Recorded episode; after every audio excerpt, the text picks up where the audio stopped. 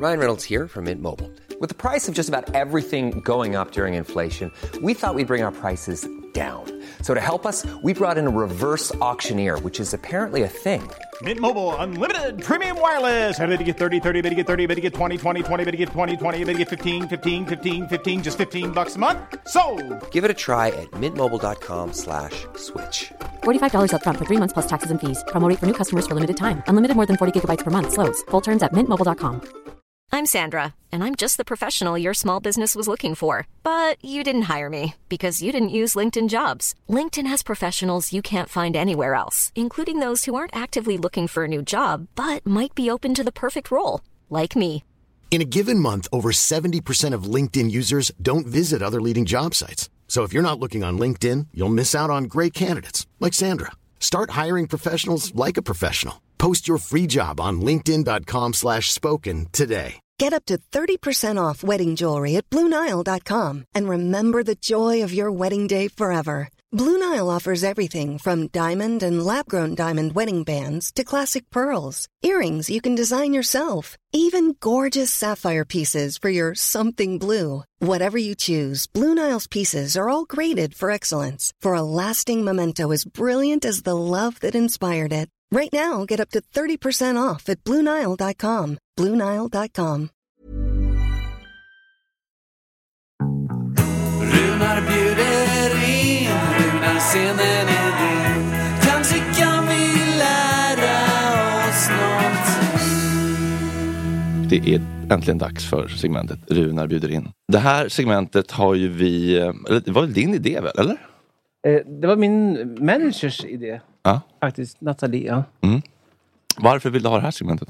Jag älskar att prata med människor och jag är... Jag har alltid varit väldigt nyfiken, generellt sett, nyfiken på människor och eh, jag tycker att det är roligt att kunna sitta ner med intressanta, spännande personer som har både saker och ting att komma med, som har erfarenhet att dela med sig utav och som kan ge lite perspektiv på tillvaron ut- utifrån den livserfarenhet och de upplevelser de, de har varit med om. Du har ju träffat väldigt mycket intressanta människor i ditt liv, känns det som. Ja, det har jag gjort. Det känns som att din telefonbok är en, en, en spännande sådan. Det är nog säkert Kan, för kan, det. om, om du ska skryta med tre namn du har i din telefonbok, vilka skulle du skryta med då? Åh. Eh, ja, eh, vilka skulle det vara? Vem är kändaste? Va? Vem är den kändaste? Eh, nej, men det Påven. Nej men kanske Robert Downey Jr. finns där. Åh. Eh, Sting och, och hans fru Trudy finns där. Mysigt ändå. Och det finns... Eh, har, vi, har vi Bruce Springsteen? Och Dr. Alban. Den inte minst. och Pernilla Wahlgren också. Nämen. Ja.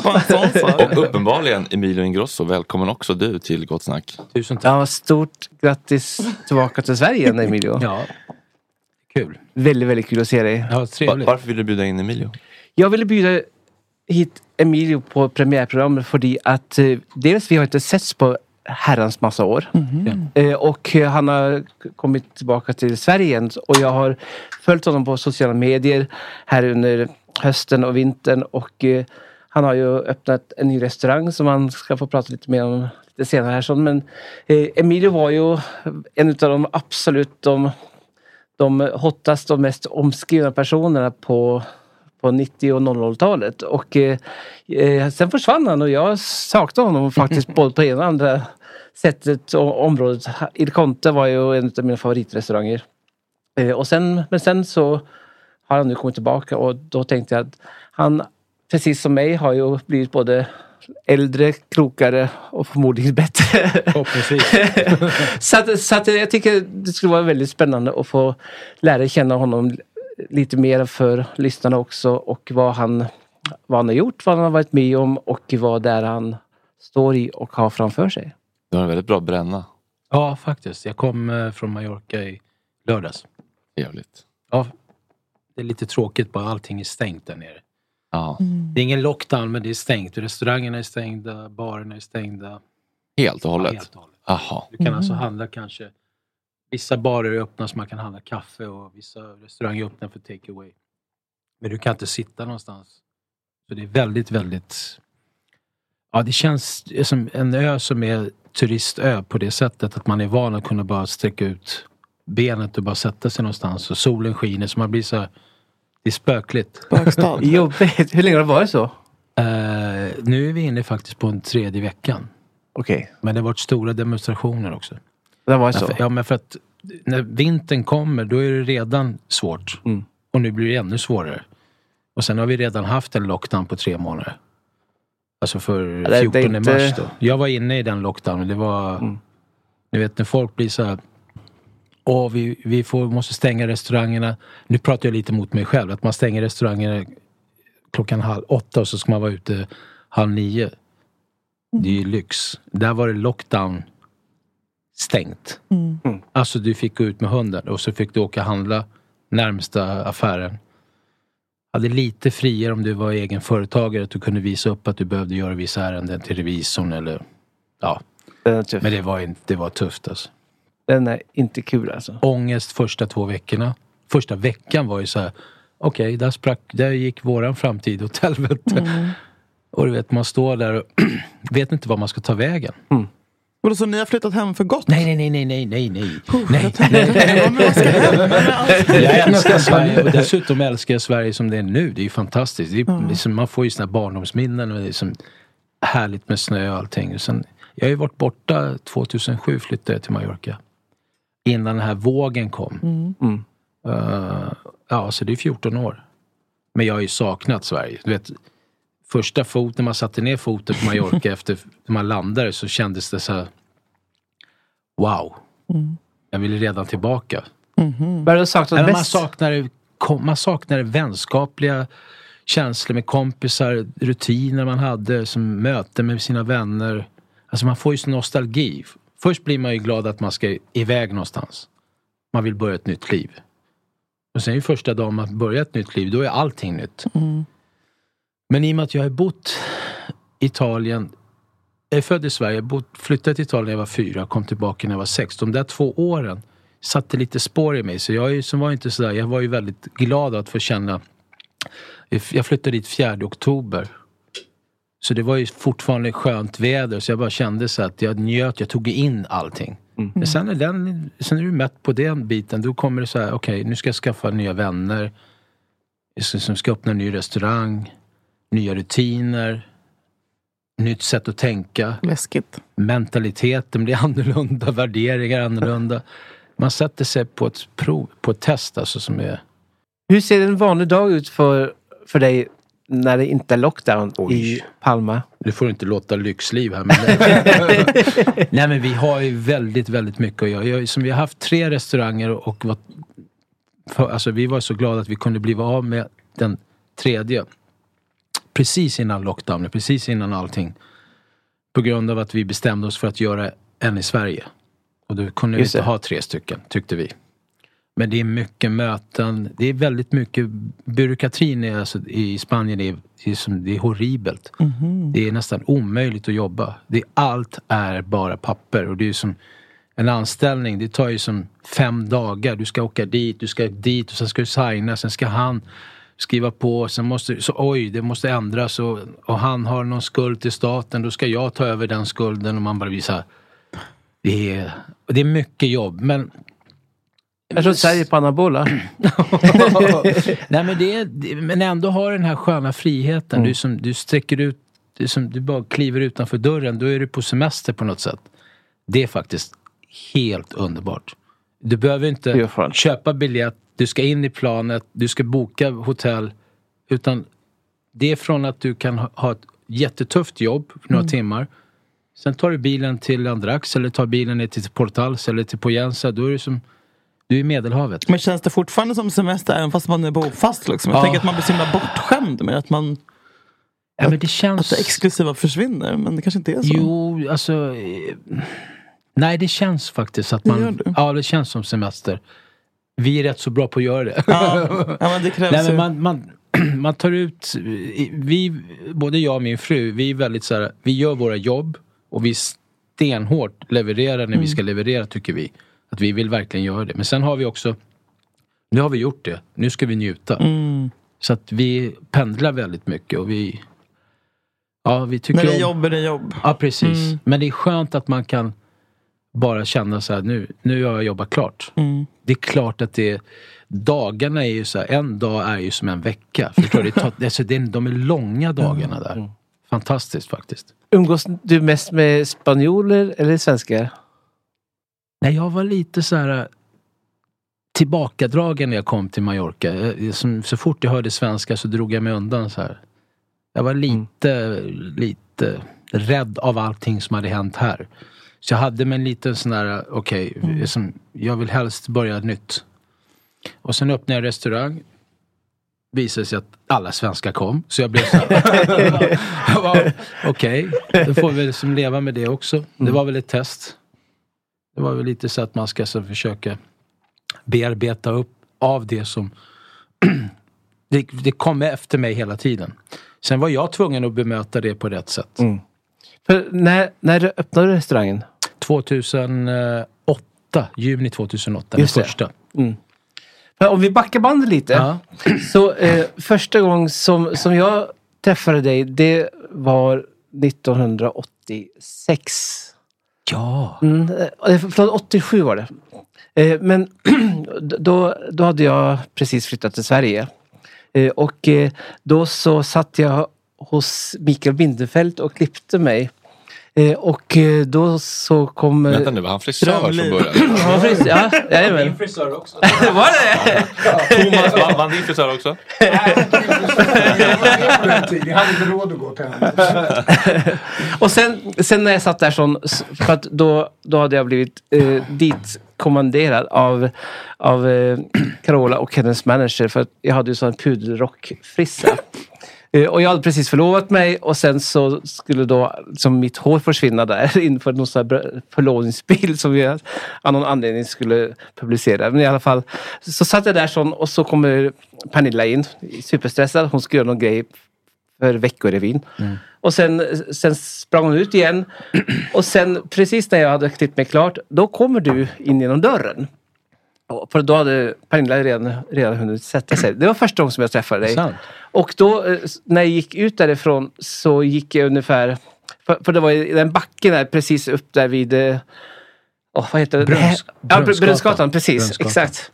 Så, att, så gick jag ut och sen så gick jag bara ett par- par hundra meter till ett sånt parkeringsgarage. Och då ser jag dig på löpsedeln tillsammans med Pernilla. Jag kommer inte ihåg vad det var. Men det var liksom så här surrealistiskt för mig, första mötet med dig. att Först se dig i, i, i frisör, i frisörsalongen till, till bindan och sen så dig på då löpsedeln Ja. där. Så. Och du var ju otroligt i, i skriet då så att säga. Vad hade du för frisyr då? Alltså, som du har nu. Nej men jag hade, jag vet inte, jag, jag hade en sån här pojkfrisyr på något Alltså, sätt. Men du, du var ju värsta hunken. Det var Ja. liksom... det förstod man ju efter ganska snabbt liksom när man väl Hur kom gamla in. var ni? 80, jag, var, jag var 86? 22. Eh, Ja, typ som ja, alltså Benjamin. 87 då är jag, jag var eh, 19. Ja, jag är lite äldre än dig. Ja, så där, just det. Du måste resa dig upp och sen trycka Ja, jag måste spaken. trycka så Nej, så jävla Ja, du, du har fått min gamla son. Perfekt. Eller. Ja. Så, så att, nej, men du, du var ju otrolig, eh, otrolig eh, dels känd och du hade ju då eh, haft en ganska kometaktig karriär som dansare och ko- koreograf. Ja, äh, dansare, ja. Mm. Hur började hela den resan för dig? Alltså min resa som dansare började redan, alltså vi, vi är ju uppvuxna i Tensta. Så att jag kommer ihåg den första dagen jag gick förbi Sergels torg, Sergels eh, films, eller filmstaden där vid Sergels Mm. arkaden. Och såg en affisch på Saturday Night Fever. Då blev jag så här bara, vad är det här? Och då kanske, jag var väl 12. Och då bestämde jag mig för, i- som, vi plankar in. hade inte råd. Så vi gjorde en sån här, vi fick aldrig se klart filmen så vi såg bara en av filmen. Och fick en sån jäkla alltså, känsla att det här är någonting som vi vill göra. Ja, sen började jag dansa. Vi byggde om en, en sån källarlokal till en dansstudio. Sen träffade vi på Kayo, Blossom. Och sen bildade vi lite dansgrupper och dansade lite här och där på nattklubbar och grejer. Och sen så bara tog det fart. Där vi Ja. började som vår karriär. Min karriär började när jag var 16 faktiskt. Med, Mm. Som professionell dansare var jag väldigt ung. Fan vad folk började tidigt med Ja, grejer det känns så jobbigt Jag flyttade hemifrån Ja, vet. fyra. Tidigt. Drog igång egen bondgård när jag var 12 och hade fem Det var andra tider på den tiden. Ja men det var ju Ja. det. Nu bor ju folk hemma till de är 30. Och Dels kunde shit, man alltså. faktiskt få tag på en bostad när man var ung. Precis, Det- faktiskt. Det är en väldigt stor skillnad. Det, det var så, så typiskt för att igår kväll så, så berättade jag för en väninna till mig att du skulle vara gäst här idag. Och då fick jag det här smset tillbaka att hälsa så gott min gamla danslärare. Oj. Min mamma hade en dansstudio i Nacka. Jag var tio år och jag var så förtjust och kär i honom. Janes Down Studio. Helt rätt. Eller Denise. Denise. Exakt. Denise. Absolut. Så, så du, du, var ju den som på något sätt liksom skapade den här vågen av, av dans och, eh, och eh, bakgrunds... Ja. Eh, liksom bakgrundsshower Ja, för verkligen. väldigt, väldigt många artister. Absolut, och vi var lite revolutionära där. Vi Ja, som men exakt. Ju, så det var ju lite sjukt när vi kom och gjorde med Livstvalen 85 med solglasögon och bara överkroppar. och Det var- nitar och grejer. Det var ett otroligt genomslag på Alltså, det. vi, vi har aldrig blivit så... Ja, det var första gången som jag mötte det här lite politiskt korrekt i Sverige, PK. Att Mm. man, vi vart ju som, de ville ju ta bort numret. De sa till Var det panelen, så? ja, ja, ja. Så, Antingen sätter du på dem t-shirtar eller så tar vi bort numret. Bra var ni bartorrsad? Ja, ja. Bakgrundsdansen där var lika omtalat nästan som huvudnumret. Ja, men det var ju faktiskt Ja, det. var verkligen så. Tyvärr så fick vi den känslan att vi var så här. Media ibland kan inte bedöma vad folket vill ha. Nej, är. Media är lite så inrutade i sina positioner där de vill vara. Mm. Men folket ibland vi kände ju bara så här, vi tycker det här är skitballt. Det är klart vi ska göra det här. Vi visste inte vad, vad vi gjorde eller vad vi ville inte få fram någon sån här som, någon jobbig känsla för att det ska tilltala någon och det var harkors och grejer. Vi bara tyckte det var coola grejer. Eh, Det, det, Alltså, det här vi, så... vi ville ju bara göra en ballt, ballt nummer. Ja, men det var det här var så häftigt också, för, för hemma i Norge, även där så fick ju ni genomslag. För, alltså, du hade ju då, några år tidigare så hade du då haft, haft Grease och det hela, den, den där grejen. Men det var ju på något sätt, här i Skandinavien så var ju du och, och din brorsa, ni var ju först och ni blev på något sätt någon sån här kultfigur. Jag kommer ihåg, eh, jag, jag, jag var ute och kekade eh, med Anders Tegnér, han som hade tidningen Okej. Anders, Anders, Anders Tegnell jag jag Ja, skulle säga. nej. Och sen dess har vi glidit ifrån varandra. Han var en stor profil på den tiden. Sen, sen, men, men han berättar ju en del så här anekdoter, liksom, mm. fast det bara var några år senare, liksom, hur stora ni faktiskt var och ni blev. Liksom. Och det var ganska coolt liksom, att ni på något sätt ni introducerade ju det här med dansen på ett sätt som, som inte hade varit här i Skandinavien förut. Mm. Alltså när man tittar tillbaka och man är så pass äldre som jag är ändå 56 år. Jag känner det någonstans så gott. Man har ju varit med 80-talet, 90-talet och 00. Man ser hur allting vad som händer med, med situationer och kulturella arvet och allting som man får. Traditioner och det som jag ser som jag tycker är tråkigt, som är väldigt viktigt och det ska alltså framföras till ungdomar. Tro på er själva. Ni behöver inte göra någonting för att media ska bevaka det och det ska så uppskattas av media. För att jag uppfattar som att folket ute i, landsorten, eller folket i Sverige, är mera vakna och mera till, tillmötesgående. Vill gärna ha någonting som är, det behöver, behöver inte vara uppseendeväckande, men någonting som är originellt. Någonting- var det inte lite så här på den tiden också? Alltså, det fanns ju en ganska stark, i Stockholm i alla fall, en så här, gatudanstradition. Absolut. Med, som flera av artisterna där, eller de som då bara var killar som gillade att dansa på gatan, blev etablerade artister Absolut. senare. Absolut. Och då var ni de första som syntes ute i stugorna Ja, ja, lite det- grann och tog så. med Absolut det. så är det så. Vi fick ju en chans att visa upp oss. Men innan dess så hade jag redan jobbat med Eva Rydberg, Lill Lindfors. Jag var ju solist. Så att jag jobbade som... Väldigt ung så jobbade jag... Jag hade en solonummer på Hamburger Börs med Lill Lindfors. Åt, vad var det? 83? Innan 85. Just Innan så, som, sen var jag 82... Ja, 81, 82 jobbade jag, var mitt första professionella jobb med Eva Rydberg. Så man har ju jobbat inom showbusiness och jobbat väldigt, så när det här kom till och vi skulle göra Piccadilly Circus Mm. med Livsvalen. Då var det ju tanken på att vi skulle göra ett vi, en video. Just det. Och sen så ville de då att vi skulle göra showen, eller med Livsvalen. Mm. Och vi ställde ju sådana krav så att de ramlade ju, bak, de ramlade ju bakåt oss. Men då hade vi redan jobbat så mycket professionellt. Så Vad vi ställde tänkte, ni för krav? Nej, vi skulle ha 7500 kronor för att vara med i Oj, med. Livsvalen. De bara... Hur mycket Men är det motsvarande nu då? Typ? Ja, men 35 000 kanske, Mm. 30 000. Fullt rimligt ju. Nej, men vi tänkte så Faktura här, eller en Dogge Doggelito påse under bordet? Nej men vi tänkte så här, vi, vi, det här är vårt jobb. Om ni vill Ja, ha det här, då får ni betala det här. Respektera Nej, det. men man, betalar, Mm. man betalar inte dansare så här, men då, behöver- då gör inte vi det. Man betalar inte dansare, Nej. det så? Alltså? Nej, men TV har ett annat arv, som de betalar ett annat arvode. TV. Men vi tänkte så här, det är inte TV som anlitar oss. Nej. Det är du som Sant. anlitar oss. Men på den tiden var det väl annorlunda också. Nu är det en stor akt man bygger. Då var det ju så inte, bara att ha bakgrundsdansare var ju inte speciellt vanligt. Nej. Nu är det mycket bättre kamerateam. Då var det så- Man såg en fot som bara åkte upp genom kameran.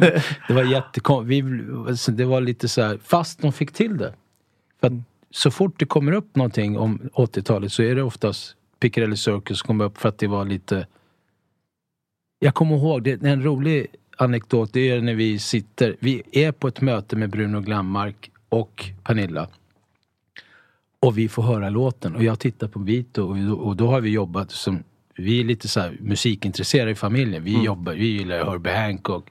Vi gillar ju som Chick Corea, det var ju så Earth and Fire, det var ju så Barry White. Och vi bara tittar på varandra. Vad fan ska vi göra med den här låten? Hur ska vi få till den här dansen? Och då, tänk, då satte vi numret i Ropstens tunnelbaneperrong. Nej. Nej. Vi sant? jobbade så snabbt jag och Vito. Vi bara... Vi Hade ni tänkte- så här, vad Nej, men vi kommer ihåg, Walkman? vi, och- ja, men vi kommer ihåg så här. Da, da, da, da, da. Okej, fan, okej, då gör vi så. Så gör vi, ja men vi gör...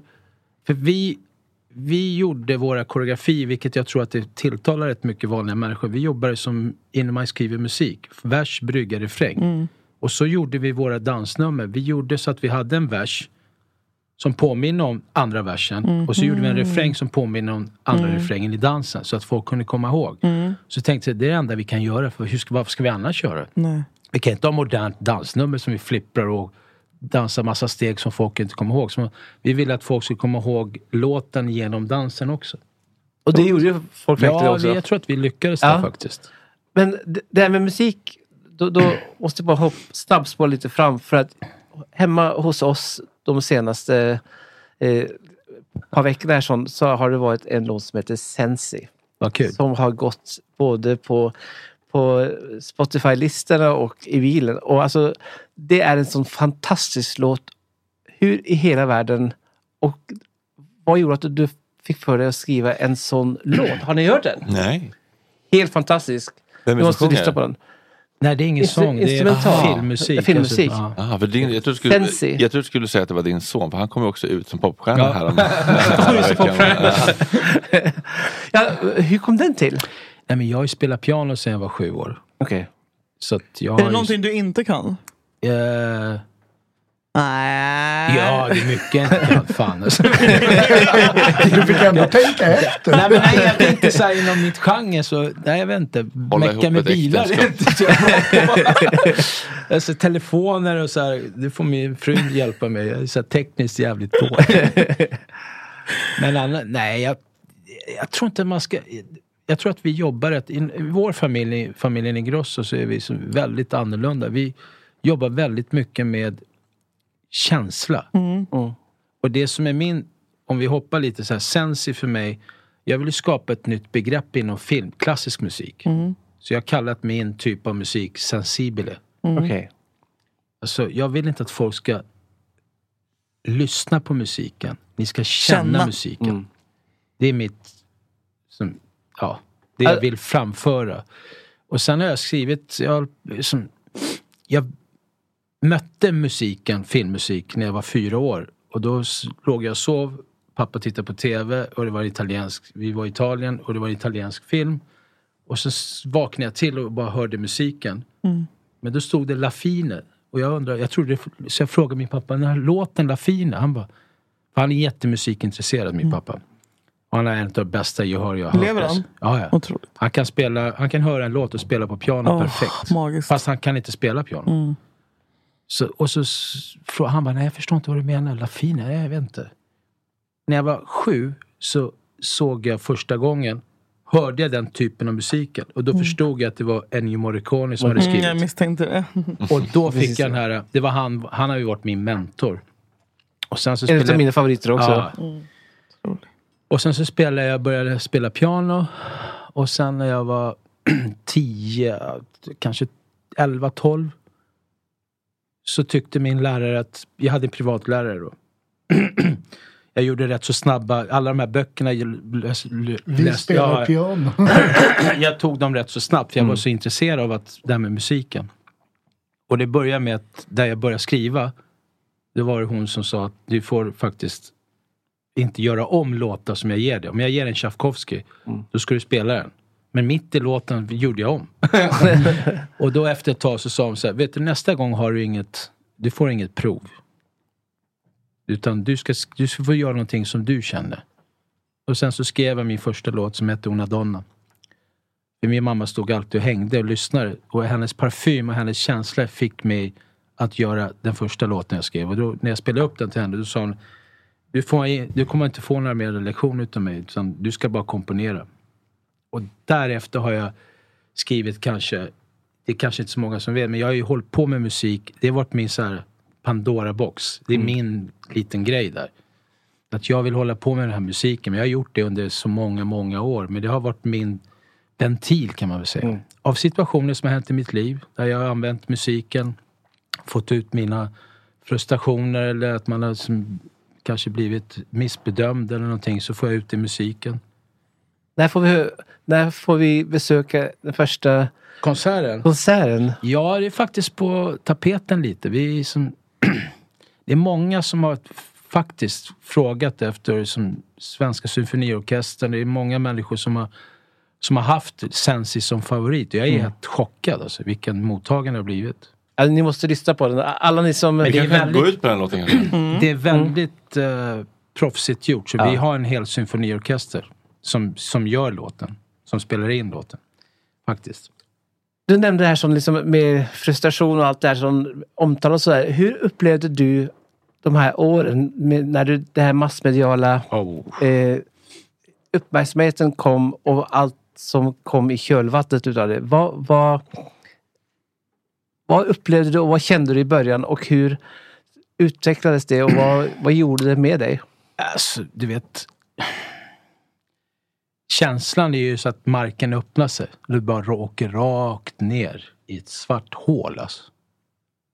Men i, med tanken på att jag kommer från en, en rätt så tuff bakgrund så är jag rätt så van att ta mig, alltså, ta mig tillbaka. Så jag ger mig inte. Och sen är det ju mera frågan om, sen du tittar på dig själv i spegeln. Är det där verkligen det som har hänt? Är det sant det som har hänt? Nej, det finns en annan historia. Just det. Det är det som fick mig, men det är ju inte sant ju. Men det står i tidningen. Ja men, tidningarna skriver det de vill skriva. Alltså vi som inte levde på den tiden. Förlåt, jag är inte, vad, vad stod det i tidningen? Nej, nej men eh, det, det var ju allt, alltså det var lite så här. Alltså vi har ju en hel del gemensamma Ja, nämnare. faktiskt. Och eh, jag tänkte på det igår faktiskt för jag, jag, var, jag var på väg t- tillbaka eh, till Stockholm ifrån Värmland. Eh, och då så ringde jag till min manager och vi, pratade om, om det här. Jag ringde dig Fredrik också. Och så bara tänkte jag, jag skulle lägga upp på, på, på Insta-story. Och så tänkte jag att, ja men Bad Boy den lägger vi som bakgrund här som på morgondagens program. För att både du och jag, vi, vi, har, vi blev lite så här bad boy. Du kommer från, liksom, du hade italiens, italienska påbron. Jag kom från Norge. Norge är bad. Eh, och, och, liksom, och, och vi träffade två liksom, utav Sveriges Absolut. största darlings. Liksom. Så vi blev the bad boys. Ja, så oavsett vad vi gjorde så ja. blev det fel. Ja. det är tråkigt därför att det finns alltid två sidor på ett mynt. Och tyvärr är det så att man måste acceptera det. Har man gått in i den, det var, öppnar du den dörren då är, du- då är du där. Så du får ju försöka göra det bästa av situationen. Men att ta sig igenom det där, både att ta sig fram först från att vara liksom en förortskille och på det Mm. sättet du gjorde. Sen så få den smällen, för det var en jättegrej Alltså, det var kring det. Det var jätte- riktigt jätte- stort omskrivet och inte så jävla snällt. Vilket år Eh, snackar vi nu? 2005. Ja, då levde jag ju ändå. Ja, jag säger. men, och, eh, men det, man måste ha ett stort självförtroende ändå i grund och botten. Det hade du ju uppenbarligen eftersom när du spelade Tchaikovsky på pianot så ansåg du att det fanns utrymme för förbättring. inte förbättring, men aldrig. Nej, men jag, jag tror, ja, jag förstår vad du menar. Jag tror att man måste, om man, om man hamnar i en situation som både du och jag hamnat Rune. Har man inte, ett, som du säger, har man inte ett starkt självförtroende. Så då går man i diket. Men är det självförtroende eller självkänsla? Självkänslan försämras i en sån här situation. Så att du, det enda som händer är att du ökar självförtroendet och du sänker. För att kunna orka med så har du inte tid att bearbeta självkänslan.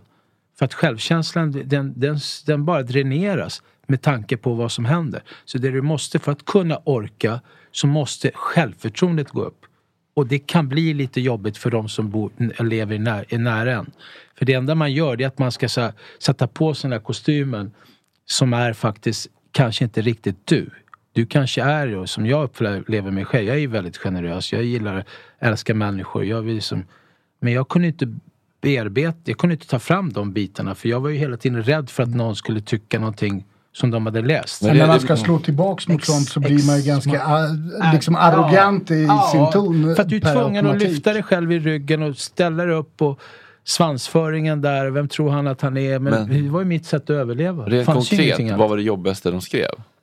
Men som det, jag vet inte om vi ska behöva gå in på det. Nej men det var misshandel hit och dit och det var som, alltså jag var en kvinnomisshandlare och det var ju som grejer som har hänt. Men problemet var ju att om man tar den biten så kan jag förstå att folk kan uppfatta det fel. Men det fanns ju en situation som uppstod. Hey, I'm Ryan Reynolds. Recently, I asked Mint Mobile's legal team if big wireless companies are allowed to raise prices due to inflation. They said yes. And then when I asked if raising prices technically violates those onerous two year contracts, they said, What the f are you talking about, you insane Hollywood ass? F- So to recap, we're cutting the price of Mint Unlimited from $30 a month to just $15 a month. Give it a try at mintmobile.com slash switch. $45 upfront for three months plus taxes and fees. Promo rate for new customers for limited time. Unlimited more than 40 gigabytes per month. Slows. Full terms at mintmobile.com. Hiring for your small business? If you're not looking for professionals on LinkedIn, you're looking in the wrong place. That's like looking for your car keys in a fish tank. LinkedIn helps you hire professionals you can't find anywhere else, even those who aren't actively searching for a new job but might be open to the perfect role. In a given month, over 70% of LinkedIn users don't even visit other leading job sites. So start looking in the right place. With LinkedIn, you can hire professionals like a professional. Post your free job on linkedin.com slash spoken today. There's never been a faster or easier way to start your weight loss journey than with PlushCare. PlushCare accepts most insurance plans and gives you online access to board-certified physicians who can prescribe FDA-approved weight loss medications like Wigovi and Zepbound for those who qualify. Take charge of your health and speak with a board-certified physician about a weight loss plan that's right for you. Get started today at plushcare.com slash weight loss. That's plushcare.com slash weight loss. plushcare.com slash weight loss. som gjorde att ett hot kom från mig till mitt ex. Och jag behöver inte gå in på det. Men jag har ju som, det finns ju andra saker. Om man läser mellan raderna så finns det andra personer i min familj som har framfört, framhävt att det faktiskt inte är så som ni tror. Och tyvärr, jag kan inte, jag har bestämt mig för att inte gå in i sådana detaljer längre utan jag tycker så här. Vi har skaffat två barn. Eller tre barn, förlåt. Tre barn. Och jag älskar dem mest av allt. Och vi kommer alltid vara föräldrar till de här tre barnen. På vår gravsten så kommer det stå att det är vi som är föräldrar. Jag tycker vi ska göra det bästa möjliga. Saker och ting har hänt. Ingen av oss har varit de perfekta, kanske paret. Vi har gjort saker och ting som, inte är, som man inte gör. Men vi var unga, påfrestade av situationer runt omkring. Eh, Men vilka otroliga barn ni Ja. har skapat. Ja, jag har Linda största respekt för alla dem. Alltså, ja, jag och, är... jag, och jag känner så här. Jag tycker att vi ska försöka göra det bästa möjliga. För jag menar, jag har inte varit Guds bästa barn mot Pernilla och inte hon mot mig heller. Jag har varit otrogen mot henne, hon har varit otrogen mot mig. Men det som hände, det var det som var det folket ville ha. Det media ville ha. Men har du aldrig känt ett behov av att så här, jag lägger alla kort på borden så kan, så kan ni få bedöma den här informationen själva och så släpper jag det. För nu, folk... Jo, absolut. Men om du står så här, om du har en armé, Napoleon-armé, så kommer du själv. Med, Mm. med som en, en sabel, så här. Och det bara, jag har ju 300 000 människor som jag ska slåss emot. Det finns inte en chans. Det Ja. enda jag, det går inte. Nej, men när man går igenom en turbulent skilsmässa, vilket jag har erfarenhet också. Om, man, om jag tänker med det och det ska utspelas i offentligheten, där dessutom den ena parten har folket på sin sida. omöjligt. Alltså då är man Det är- körd. Där är du inte kan vinna liksom. Nej. Och, och sen också det här liksom, en sak som jag också har lärt mig genom åren i offentligheten, där är också det här att om du dansar med sotarna så blir du svart. Ja. Så att, så att man kan, man kan liksom Var, var det inte- det jag gjorde? Alltså, nej, nej, nej, men man kan inte vinna den här fighten mot media. Men det, det som jag tycker ändå liksom är ganska bra eh, bevis på att man har faktiskt gjort väldigt mycket rätt är att titta på eh, människors barn. Och när man tittar på dina barn, där kan jag bara säga att du har ju uppenbart gjort otroligt mycket rätt i och med att idag så kan ju stora delar, eller he- hela Sverige kan du se liksom vilket resultat som, som du faktiskt har varit en stor orsak till att ha blivit så. Och, och så, som, som förälder, vad, vad är det du har varit mest fokuserad på? Eller vad är det du har betonat mest när det gäller råd och stöd för, för dina tre barn? Alltså, jag försöker hela tiden att gå tillbaka till mig själv. Jag vill att barnen ska vara, våga ta sina ta ut svängarna. Jag tycker barnen ska försöka inte efterlikna andra. Originalitet är väldigt viktigt för mig. Gå in och lyssna på er själva, vad ni känner, vad ni tycker. Och försök att efterlikna det som finns i själen. Det ni känner, det ni tycker, det ni som visualiserar det ni vill göra. Jag tycker det är viktigt att man eh, betonar det att man gör sin grej. Det är superviktigt. Och jag försöker, jag är lite, lite mentor till mina barn på det sättet. Och ibland så går jag faktiskt lite för hårt på. och jag har bestämt mig för att inte göra det nu. Men jag tycker så här, när man ser, det är ungefär som man ser man ett barn gå fel, så går inte den trappan. Men är vet som- du att det har gått för långt då? Säger de till då eller känner du av det? Nej men jag kan ha fått, nu när Benjamin skulle göra så, så, så, så mycket, bättre. Då ringde han mig och sa, pappa vad tycker du om det här? Jag bara, nej men vänta nu, va? Och, och då säger min fru så, Åsa, så, men du kan inte vara så hård. Men skämtar du med mig? Så, det här, det här, nej men vänta nu. Det här är inte du. Jag vill att han ska vara han. Men, Okej, intressant. Men varför är det så mycket bättre inte han, tycker du? Nej, Så mycket bättre gjorde skulle han vara med i, Aha. tycker jag. Men han kommer med vissa låtar så här, vad tycker du ska jag göra så här och så här och så här? Nej. Och då skickar jag kanske, men liksom, tänk på vad du har, var kommer du ifrån? Vilken bakgrund du kommer. Så du är italienare, du är svensk, men kan du ta lite av det vackra Italien? Kan du ta lite medelhavsmusik? Jaha, du lite- började lägga det i produktionen? Men jag, ja lite faktiskt. Men Jag tycker att han, jag, vill, jag ser ju honom på ett annat sätt. Jag, ibland så blir det ju fel. Det blir så här, okej, klick, så lägger han på luren så hör han inte av sig på tre dagar. men han är, de är ju jätte, de, de vet ju vad de vill göra men ibland så vill de ju bolla med mig för att de, jag har ju hållit på så länge med allt. Jag har hållit på, jag har ju producerat nästan alla Pernillas skivor. Jag har skrivit alla låtar till henne.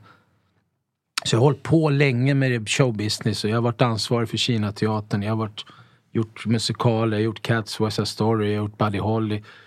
Så någonstans så, som Bianca till exempel, hon kunde skicka mig innan hon skulle göra den här reklamfilmen för hennes parfym. Pappa, det är någonting som känns fel. Vad är det för något? Och så tittade jag bara, men musiken hörs ju inte. Det är för höga vågor. Ta ner ljudet på vågorna ska du få se. Pum, sa hon bara. Men wow! Och vi har suttit flera timmar och inte hittat det. Och då tycker jag, kan jag tillföra någonting i det, då är jag bara glad. Och det tycker jag är, det är kul att få vara med med sina barn när de, när de faktiskt producerar och utvecklas. Skulle du säga att de har en trygg anknytning? Ja, det känns. Ja. Det känns.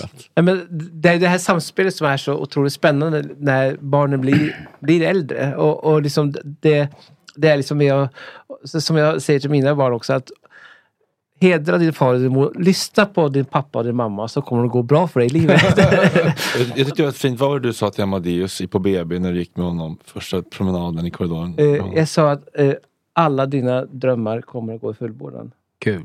Vackert. Mm, det är lite gåshud faktiskt. Ja, det är faktiskt jättefint.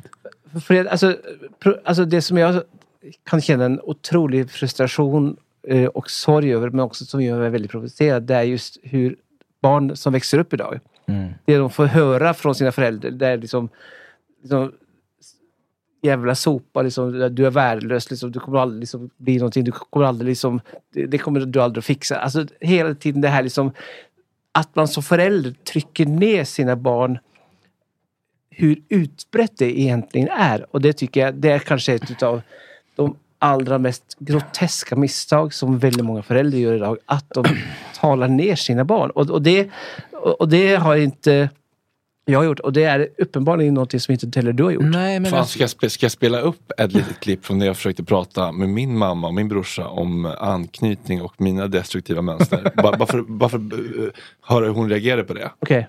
Fy fan vad jag ångrar att jag skaffade barn alltså.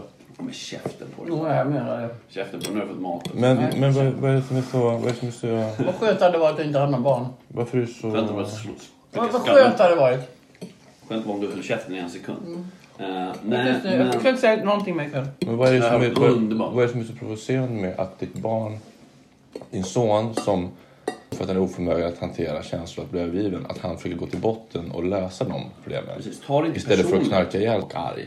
Och då reagerar du med att bli aggressiv. Jag har gått i terapi i typ tio år. Men det har inte hjälpt någonting. Eller? ja. Jo, det har det nog. Annars, Nej, men- hade, annars hade det varit ännu sämre behandlat. Jo, men då, då hade du inte varit oförmögen att ta in när din son försöker rädda sin själ. Att han försöker göra någonting åt att bli en bättre människa. Då hade du inte reagerat så här. Det är så otroligt vanligt. Det är så otroligt vanligt. Och, och det, det, det, det är därför jag också... En sån sak som- som gjorde att jag ville träffa dig idag.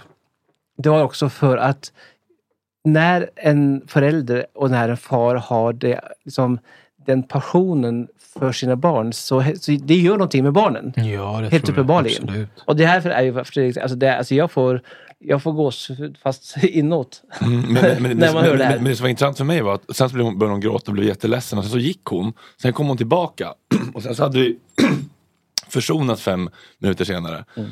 Och då insåg jag att det är så här jag har lärt mig att konflikter funkar. Man kan säga vad som helst och gå och man är Mm. alltid välkommen tillbaka. Mm. Och, och det finns alltid en försoning. Det är bara det att om man implementerar det i andra relationer i livet, då går det åt helvete. Det För att den här villkorslösa kärleken som vi gör i familjen, den kan man inte begära från andra människor. Nej, Så att jag har blivit rätt. lite fucked av det där. Med helt rätt. Därför det som händer, det är ju så här, många föräldrar kan ju inte se sina barn kanske lyckas för de har inte vågat ta det steget själva. De har ju som varit väldigt begränsade att kunna lyckas.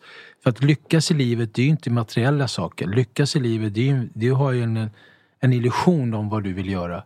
Och sen ska du försöka framhäva det. Och sen måste du som visualisera det. Och sen finns det ju ett, någonting som vi glömmer. Ett hästjobb för att komma dit. Det är ingenting som bara händer. Utan, och det är där vi ska som föräldrar hjälpa och stötta. Men många föräldrar vill inte se kanske, eller kan inte se sina barn lyckas för att de har, tycker att de har misslyckats själva. Tror jag. Ja, Att har man fått med sig det som barn, när, även om man lyckas, när det då börjar gå åt helvete någon gång i livet, Mm. då rasar man totalt. Då ser man nu, alltså man har inte det där grundläggande självförtroendet med Nej. sig hemifrån. Det tror Nej, jag det är väldigt, jätteviktigt. då, då blir fallet så stort. Verkligen. Och jag tror att många i det här fallet som relationer med föräldrar och barn, alltså vi som kommer då från förorten, det är ju så mycket kämpa där. Och det är där vi tappar självkänslan. Socialgrupp, andra socialgrupper, de har ju kanske lite mer enklare. Vilket gör att de kan skapa en annan kommunikation med varandra. Vi får ju kämpa och slåss hela tiden. Det fanns inga pengar, det fanns ingen mat, jag ville gå och dansa.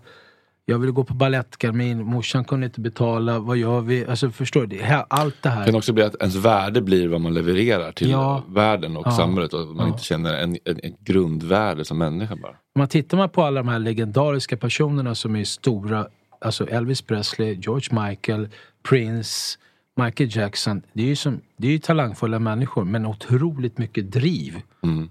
Och när de kommer fram till mål då tycker de så här, Men jag, tänk, jag tänker att kan det drivet komma ifrån att man känner att om jag bara är, då förtjänar jag inte att finnas. Jag måste bevisa mig, jag måste leverera någonting för att få kärlek. ja. Sen händer det när man gör den där klassresan och kliver upp och hamnar i salongerna där de etablerar det, Mm. fast man inte alls känner sig hemma där. Så infinner sig också en, ofta en känsla, Martin Eden-effekten som Man är jag brukar kalla den. Det är Jack London. Nej men alltså de här är inget märkvärdigt. Nej. Var, men de har bara den här platsen för given. Mm. Den, den har de fått från början. Som Då jag kände med ju Filip och Fredrik. en, liksom. Exakt. Det här för oss eh, rakt in i, i någonting som jag kallar för Runars sju frågor. Oj. Och eh, det, den första frågan som jag har det är vilka tre saker är de viktigaste du skulle vilja säga till dagens tonåringar? Du har ju haft tre stycken. Ja, tro på er själva. Glöm inte bort att kämpa. Ge inte upp. Kämpa. Alltså, man kan inte göra saker och ting som är bara på lust. För att lyckas så måste du ta igenom svåra per perioder i livet. Kämpa, för att målet är inte när du tycker att det är kul. För I början är allting roligt. Sen kommer det tråkiga och går du igenom det tråkiga, då får du resultat. Så tro på dig själv, kämpa och sen tror jag som det viktigaste är att man har ett stort hjärta till medmänniskan. Jag tror att det är jätteviktigt. Att man, alltså man känner av människor också. Att det är, när du tror på dig själv och du kämpar och du, du kan ju bli en narcissist på grund av det. Så du får inte glömma det här att du faktiskt finns människor runt omkring dig. Det är inte bara i slutändan när man kommer i en sån här lockdown som vi var i. Då är det så viktigt att tänka så här, tänk vad vi är sköra. Alltså vi är så sårbara.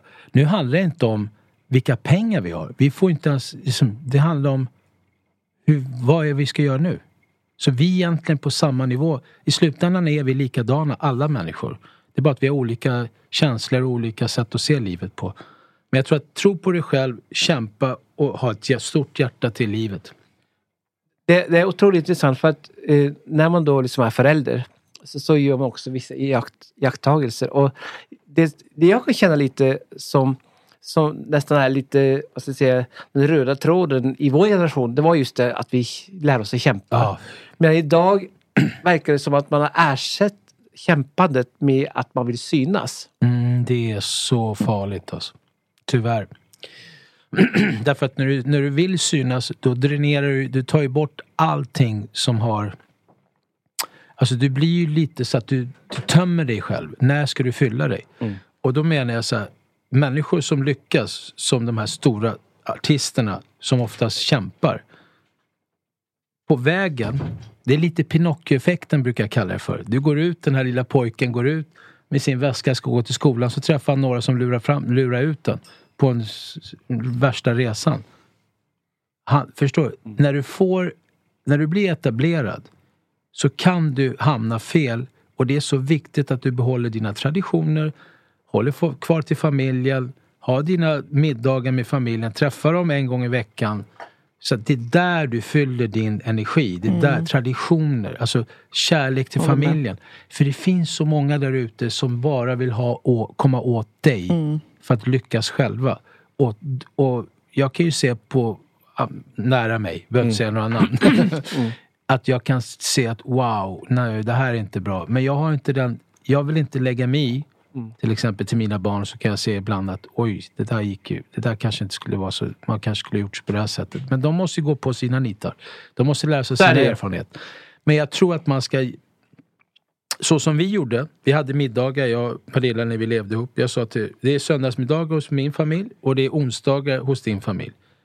Man glömmer inte bort då, man fyller upp med, med, som, med familjekärlek. Det är jätteviktigt, Det är för då glömmer du viktigt. inte bort vem du är. För du kan hamna helt snett. stora och kloka visdomsord ifrån Emilie Ingrosso. Om vi flyttar oss ifrån barnen till, till kvinnor. Oj, okej. Eh, vad anser du är det viktigaste i en relation med en kvinna? Jag tror att det viktigaste i relation till en kvinna är att man Jag tror att man ska visa vem man är och vara väldigt, alltså inte spela ett spel. Utan först måste du som, låta henne få se vem du är. Och sen, Ärlighet. och sen låta dig själv se vad hon vill. Mm. Jag tror att en, en, en, en, en stark eh, generositet till relationen är jätteviktigt. Och att man inte går in i såna här rutiner, det är livsfarligt alltså. Man bejakar som vardagen och liksom, en onsdag behöver inte vara, nu som alla hjärtans dag, det kommer ju snart. Det är så här, kan vara lite så här, men okej. Varför kan inte vara alla hjärtans dag varje dag? Ja, men eller hur? Men du behöver inte ge alla hjärtans dag just på alla hjärtans dag. Det finns ju vissa dagar som man tycker så här, som jag har en fantastisk kvinna. Jag är superlycklig och glad att jag fick träffa min kvinna. Som jag faktiskt har längtat efter sen jag var... Nu det här låter ju så fel. Men alltså, jag sa det till Åsa när jag träffade henne. Men dig har jag ju väntat på sen jag var fyra år. men man har ju en bild av. och jag tror Som att- fyraåring hade du redan en bild om din... det låter sjukt alltså, men det är som... Lite. Ja, det låter sjukt. Alltså, Eller- jag, eller jag är så här... Raquel Welch på tv. Nej, jag, jag skapar ju till exempel musik efter Ja. händelser. Jag har ett luktsinne, jag älskar parfymer, jag älskar situationer. Jag kan se mig själv när jag... Och jag såg den här människan. Jag, alltså, man har ju en bild av... Så alla människor som lyckas med någonting har ju oftast haft en bild av att lyckas. Och för mig lyckas är ju inte lyckas. Precis. Alltså man tittar när Roger Federer sa så här, jag står här med Pete Sampras här i finalen, jag har vunnit och jag var, det var inte länge sedan jag stod och tänkte den dagen om jag skulle få, som, jag skulle, jag vill, jag skulle vilja lyckas vinna Wimbledon. Och han står där. Om du inte ser dig själv visualisera att du vill lyckas, då kommer du inte lyckas. Du måste tro på dig själv. Och jag tror, jag bara kände så att jag hade en bild av hur en kvinna skulle vara. Och den finns. Ja, Och jag det- lever med den. Det, det är fantastiskt. Och, och jag, jag är också själv inne i de här grejerna för jag håller på att skriva en, en bok nu till players och pojkvänner och ensamstående pappor. Och, och, och då, just nu håller jag på med det här kapitlet där jag skriver om just hur viktigt det är att varje dag vinna och förföra sin kvinna. Och inte komma in i den här tristessen och, och de här rutinerna hela tiden. Och speciellt, ja det är jätteviktigt. Speciellt vi då som jobbar ihop hela tiden. Vi är 24-7 så man måste Samtidigt så är det kul därför att då möter man ju varandra men samtidigt, det kan också vara lite tufft att man blir lite slentrian att man träffar varje dag och allting. Så man måste vara, jag tror man måste, det är som ett företag i en relation. Du måste alltid vattna. Du måste ta hand om det, du måste bejaka det, du måste analysera. Och sen oftast människor som i relationer, jag ser det i Sverige. Alltså, vi pussas inte så mycket. Vi håller inte varandra i handen. Man går på gatan och ser så här, folk, förstår du? Det är som... Jag ska inte vara patriot nu om Italien. Men det är faktiskt, Spanien inte heller som Italien. Italien är unikt där. Åh, che bello, che bello bambino. Det är så här, de, de kan ju inte stanna ett barn på gatan som inte är hans barn. De bara tycker så här, fantastiskt barn. Alltså de, jag vet inte, det är det här de lever i nuet. Och jag tror att vi glömmer bort att leva i nuet här. Vi tänker hela tiden så här, nu ska vi göra det här för då ska vi åka på semester. Och när vi åker på semester då ska vi vara glada och sen ska vi göra det. Sen ska, alltså, varje dag är en, en dag. precis. En viktig dag. För att jag menar, det är countdown. Från du föds tills du dör så är det bara neråt. Det är inte något annat alltså. Varje dag är en dag. Jo, så är det så här. Vilken råd skulle du ha gett dig själv Emilio när du var 20 år gammal om du hade kunnat? Var inte så jävla arrogant. är det så? Jag var, ja, jag var lite så, jag, jag, inte arrogant, men jag, var, jag ville ju så mycket framåt. Och jag, det är därför jag säger det, det här med ett stort hjärta med människor. Där jag sa om de här tre sakerna, att jag skulle vilja gå tillbaka och ändra det. Så att jag hade kunnat fått lite mer perspektiv på att det finns andra människor också. När blev du mer ödmjuk, tänker du? Ja, den här smällen jag fick, den fick ju mig att bli ödmjuk. Men det tog ju tid därför att vi pratade ju om det att självförtroendet var ju tvungen att vara på topp för att kunna ta sig upp varje morgon, ut på gatan, träffa folk och sen det jobbet jag hade. Varje dag. Tror ni man behöver åka på en smäll? I tolvstegsprogrammen pratar de ofta om att man måste nå rock bottom för Ja, att där hade jag vilja kanske- liksom ta sig upp ordentligt. Tror att man- måste åka på en, som en smäll för att... Det var en fet smäll. Of, oftast, oftast tror jag att det är så. Mm. Helt klart. För, att, alltså, om man inte har vandrat i dödsskuggans dal så vet man inte hur det är. Man vet inte liksom, hur det upplevs. Och man vet heller inte liksom, eh, vägen tillbaka. Och kunna uppskatta den resan och verkligen bli motiverad att Ja. lyfta sig. Sen är väl vägen tillbaka är ofta så jävla tung när man väl har hamnat riktigt i botten. Mm. Så man måste vara så långt ner att man vet att man inte har något val. Exakt. Och det är det som är poängen med att åka i botten. Liksom. För den motivationen att ta hela den jävla jobbiga vägen tillbaka. Då, då krävs det mycket kraft och den kraften kan komma i att jag har inget val. Nej. Jag måste ta Nej. mig igenom det här. Det är tufft alltså. Det är, det är, det är en, en... eh, Det här med när du frågar mig om ödmjukheten. Är alltså, hade jag haft min ödmjukhet när jag var 20 då, som du frågar mig. Då kanske inte jag hade hamnat där 2005. Därför att det var ju så jag tog ju på mig för stor kostym. Jag hade som, allting jag tog i vart ju någonting riktigt bra. Men det skapade mig en situation där jag blev man blir lite arrogant och man kan bli lite så här översittare och man tycker att allting ska vara perfekt och jag som vill inte leverera någonting dåligt. Vi hade ögonen på mig som Bill Conte då. Vi vart i Årets krog efter tre månader. Vi som, jag kom ju från dansen och teatern och gör en restaurang men, men jag är uppvuxen med italiensk mat så att, förstår du? Men sen hade man, och det här är någonting viktigt att man, det jag, det jag tänker nu det är så här att det är inte så viktigt att det är så perfekt med sitt yrke. Lägg lite den energin istället på din familj och din partner. Alltså det är ingen som ser om det ligger något skit på golvet på restaurangen. Jag ser det, men varför Mm. ska jag dränera ur min energi därför? Sen är jag ju helt slut när jag kommer hem. Så att man lär sig att hantera saker och ting rätt och, och balansera och värdera. Och hitta balansen. Men måste man inte också gå på sina egna nitar? Man kan inte... Alltså, du, fråga, frågan var vad hade du gett dig själv för råd som 20-åring? Men man måste också gå på sina egna smällar för att Oh, lära sig ja. sina läxor. Absolut. Men vad skulle du göra ifall du hade haft möjlighet att, att ändra på eller fatta ett annat beslut i livet? Det här låter ju tungt. För det är inte så jag hade nog jag har ju träffat någon, en kvinna i mitt liv där, där utan henne hade jag ju inte kanske suttit här. Alltså, hon har ju varit min mentor. Hon har ju varit den väg, hon har öppnat vägen och visat mig okej, vi jag förstår men det är hit, det, är hit vi ska. Ja, jag vet inte om jag förstår din fråga rätt. Jag vet inte om, Alltså ett beslut, om du hade kunnat gå tillbaka i ditt liv Mm. och göra någonting annorlunda. Fatta ett annat beslut, vilket skulle det ha varit i så fall? Jag hade nog varit mera Ja, ödmjuk. Jag säger det ännu en Mm. gång. Ödmjuk till livet och inte behöva prestera så mycket. Jag var ju prestationsångest hela tiden. Men det är väl en inställning än ett beslut? Äh, Okej. Är det något, är det något tydligt beslut? Att det där borde jag inte ha gjort. Man kan du faktiskt välja att vara ödmjuk. Ja, jo, det är fritt Det är ett val. Ja, det är ett beslut för sig. I allra högsta grad. Ja, det. lite. Men Ja. Min, ja, lite. Om jag kan säga Det så är här, beslutet. Om jag hade kunnat lyssnat på det som... Om jag hade kunnat försöka efterlikna min musik som människa, då hade jag varit glad. Så, men, eh, jag är ju sportsidiot och, och älskar ju fotboll bland annat. Men eh, om man nu ser på livet fram till nu som första halvlek. Vad skulle du, eller vad vill du göra nu i andra halvlek Ja, som du inte har hunnit med i första? Oh, nej men jag har bestämt mig att jag ska alltså hålla på med musik, filmmusik. Så det, Det är så? Mitt, ja, det, det, det, är min, det är mitt kall. Vad jag, har precis varit, jag har precis varit på Mallorca för att komponera så jag har suttit dag och natt i tre veckor för att först göra efterföljaren till eh, Sensi. Sen har jag två stora uppdrag som jag ska presentera. Det är min, ja det är dit jag vill. Andra halvlek är ju det att jag vill lyckas och få göra det som jag drömt om sedan jag var liten.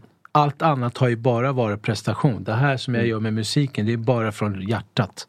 Det är ingen prestation, det bara kommer. Och det känns så ödmjukt för mig, för det är så...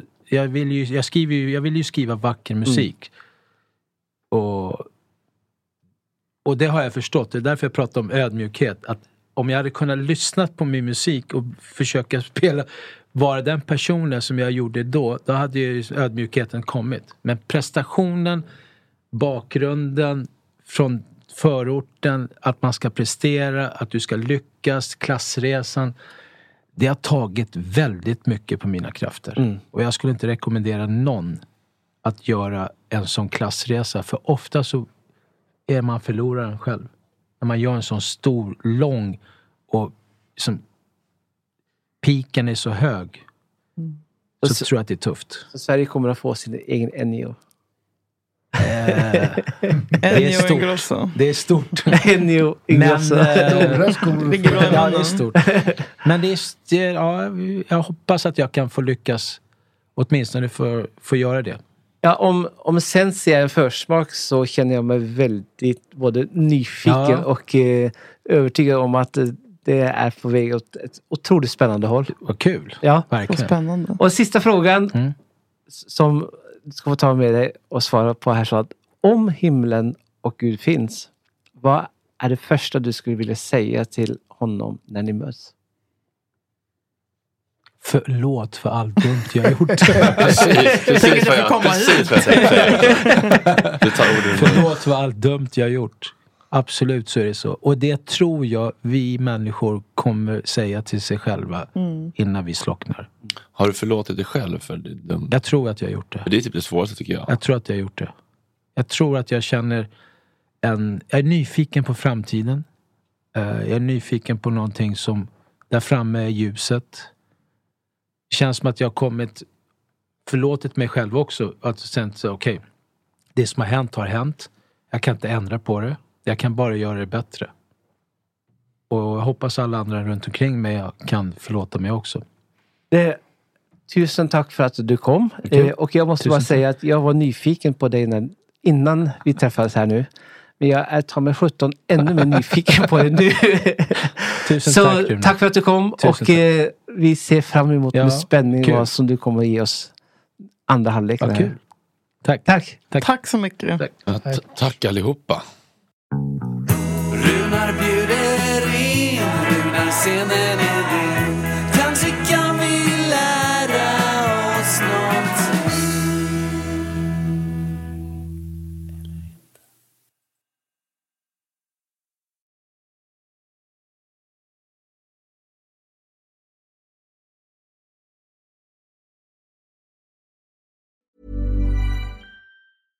Imagine the softest sheets you've ever felt. Now imagine them getting even softer over time. That's what you'll feel with Bowl and Branch's organic cotton sheets. In a recent customer survey, 96% replied that Bowl and Branch sheets get softer with every wash. Start getting your best night's sleep in these sheets that get softer and softer for years to come. Try their sheets with a 30-night guarantee. Plus, get 15% off your first order at bowlandbranch.com. Code Exclusions apply. See site for details.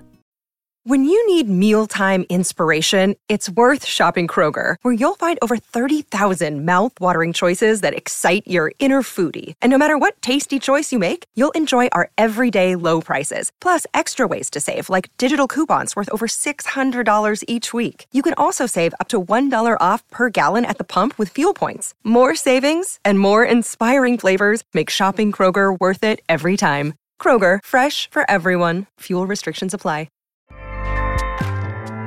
ACAST powers the world's best podcasts. Here's a show that we recommend. The Real Housewives is a guilty pleasure for most, but if you're looking to not feel guilty about that pleasure, tune in to Everything Iconic with me, Danny Pellegrino, where I break down all the messy moments and behind the scenes antics of Bravo's popular franchise. And on Everything Iconic, I also interview celebrity guests like Kelly Ripa, Kiki Palmer, Drew Barrymore, Cameron Diaz, and more about their guilty pleasures, their past work, and so much more. So if you're pop culture obsessed and find yourself watching way too much reality TV like me, tune in to Everything Iconic with Danny Pellegrino wherever you listen to podcasts. ACAST helps creators launch, grow, and monetize their podcasts everywhere. ACAST.com.